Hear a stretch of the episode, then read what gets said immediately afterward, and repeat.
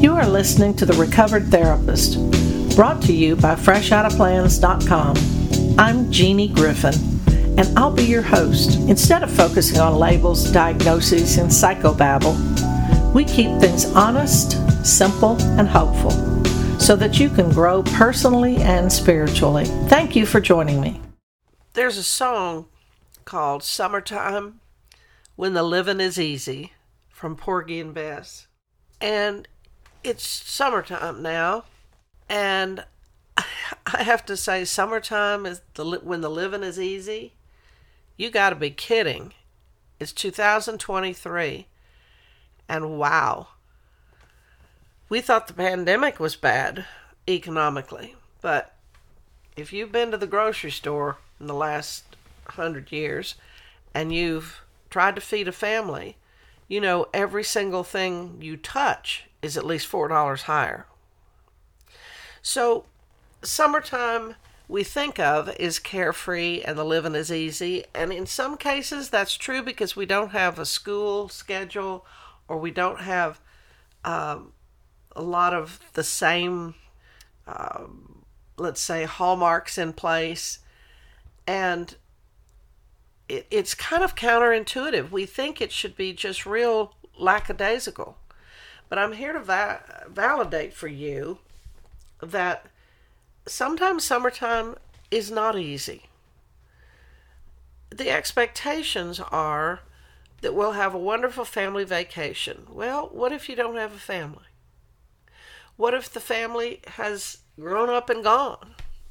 What if there's no money for a vacation? What if you have to work two jobs and everybody in the family is working and there's no place for the kids like it is during school?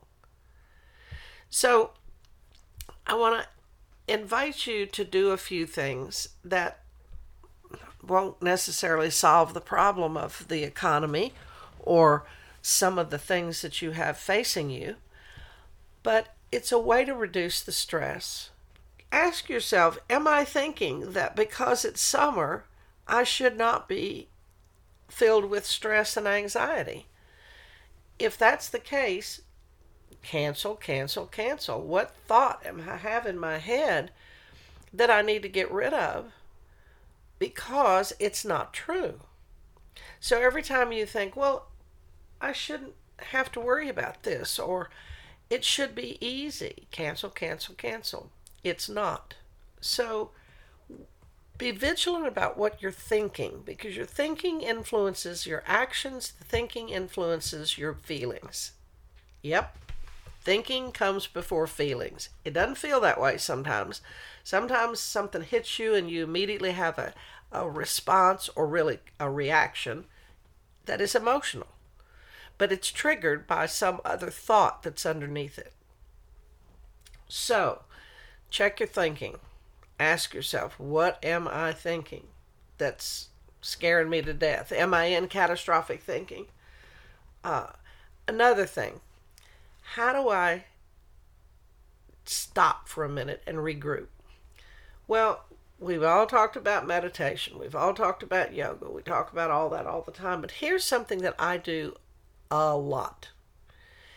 So, I'm an adult child of alcoholism, and that you know I hate labels, but it helps um, you know a little bit more about me when I say that. One of the things that happens to us in homes where there is not predictable events or behaviors from people, when you don't know see, I say the one thing that you can count on in an unpredictable home is that you can't count on anything. So when you're not sure what's going to happen or when the other shoe's going to drop, children growing up in an atmosphere like that hold their breath. They don't realize it, but it's like even today, after many years of recovery, and as old as I am, and as much therapy as I have done on others and done on myself, I still find myself sometimes with my shoulders pulled up near my ears. And it's like, I have to say, Jeannie, drop your shoulders. Drop them. And if your shoulders, what are, where are your shoulders right this minute? Drop them. Let your arms fall. let your shoulders just drop. Check yourself several times a day. Am I running around with my shoulders up under my ears? Drop them.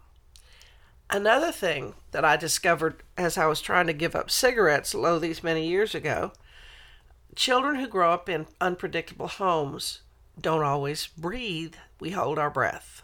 Okay, so not only are our shoulders up around our ears, but we don't breathe. And if we do, in order to stay alive, we breathe very shallowly.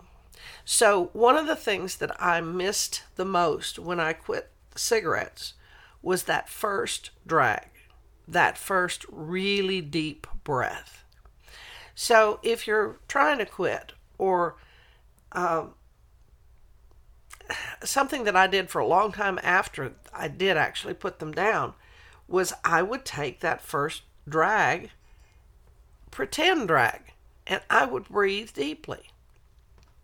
Now, sometimes today when I do that, I cough, but that's, of course, a product of having taken many cigarette breaths. So breathe, stop, and say, okay, am I breathing shallowly? Stop and breathe. And so, this little technique of I take two breaths in, I breathe in for two seconds. One, two. I hold it for just two. One, two. And then I let it out for four. Or if I can let it out for six, I will. It's not much. It's just two deep breaths or two breaths and hold it for two seconds. Breath in. Hold it for two. And out for four. And if you can make it six, do that. Do that several times a day. Now, it causes me to stop and live in the present. Because when I'm in anxiety or fear or any of the negative feelings that we all want to try to avoid, um, I get into a solution called try harder and make this thing work, and it just spirals me. So, the living is not always easy. Sometimes I get um, sad toward the end toward the end of June or in July. And I finally have traced it back. First of all, it's near my birthday time, and when you if for those of you who also may get sad around your birthday time, um, yes, it may have to do with events, but it also has to do physically that your body recognizes when it comes around again to uh, a time of your birth. And it's like, you know, our skin sheds every so often, and so so do we shed another year uh, physically, emotionally, spiritually, intellectually. And so it's very common to get tired around your birthday. Um, also, you know, we we're not all on the same schedule. So somebody's on vacation and you're not. Somebody's out of town and you're not. And so it can feel sometimes lonely when people aren't all quote in their places. And I want you to remind yourself of that dur- during the summer when you hear or you you you, you may um, some people get in touch with thinking first. Oh, I'm thinking, oh, my expectations are getting in the way. Oh, yeah, I thought she would be home. I thought he would be home. Some people get in touch with the feelings first. And it's, um, uh, why am I feeling so anxious? Why am I feeling so sad? Why am I um, feeling anger. And other people get in touch with their actions first. Why am I so busy? Why can't I sleep? Why am I pushing?